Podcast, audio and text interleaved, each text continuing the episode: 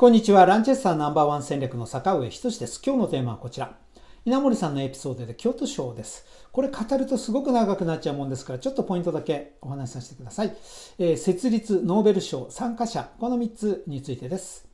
京都賞の設立が1984年3部門です、えー、基礎科学、先端技術、思想技術という確かその3つの部門がありまして、世のため人のため尽くすことこそが人間としての最高の行為であるという考え方からこれを作ったんだと。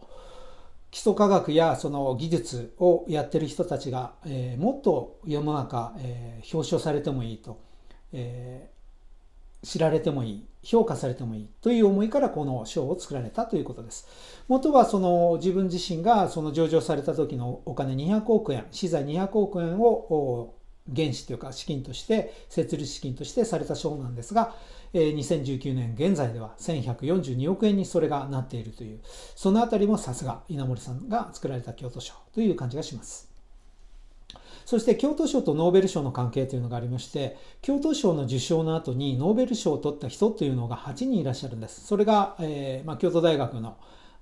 山中教授だったり本庄佑さんだったり。やはり京都賞それはどういう意味かというと京都賞というのがノーベル賞に先駆けてその素晴らしい技術を持っている人たちを評価しているんですよ。というふうな見方もできるんじゃないかな。ということです。そして受賞者は実は天皇皇后両陛下に2003年から拝謁をされてるというかお会いできるっていうんでしょうか。お会いされてるそうでございまして、え、ただいま現在においても京都賞の場合には高松宮妃殿下がその場に当日もいらっしゃっていただけるという。非常に格式が高いノーベル賞であれば、え、スウェーデンですか。の国王とかがいらっしゃるようなそういう品格のあるものになってらっしゃいます。でも実は清和塾をやっている時に稲森さんはこの京都賞のことというのは一切一切というほどでもないなほとんど話をされずにそしてまた天皇皇后両陛下に会ってるんだなどという話も一回もしたことがなくて実は京都賞のホームページを見たらこれが出ていたということでございます。それで私も知ったということです。参加者は大学の教授とかが非常に多くて、経営者が少なくて、私みたいのが行っていいのってそういう感じだったんですが、行くと隣になんかこうちょっと立派な方がいるんで、こんにちはと、どちらからですかいや、僕は京都大学の教授なんですよ、みたいな。あそちらはって言うと、あ、大阪大学の教授ですとか、なんか審査員やってますみたいな、そういう人たちがたくさんいてですね、なんか我々が行くと行っていいんだろうかってこう思うようなところに、清和塾にいたもんですから何回かえー、応募すると抽選の上で、えー、招待状をいただきまして、えー、私も数回参加をさせていただきました。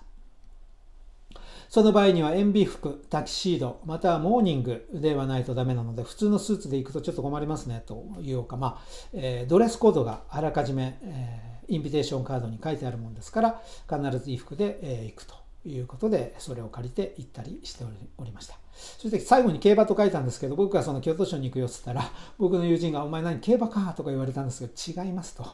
京都賞というのはノーベル賞に匹敵する世界に誇る賞なんですよ、ということでございます。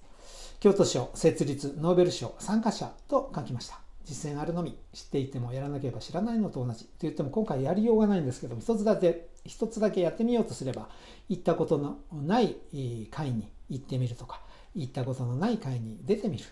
なるべく自分が行ける品のいいような会というものを自分で探してそこに参加させていただいてもいいですかと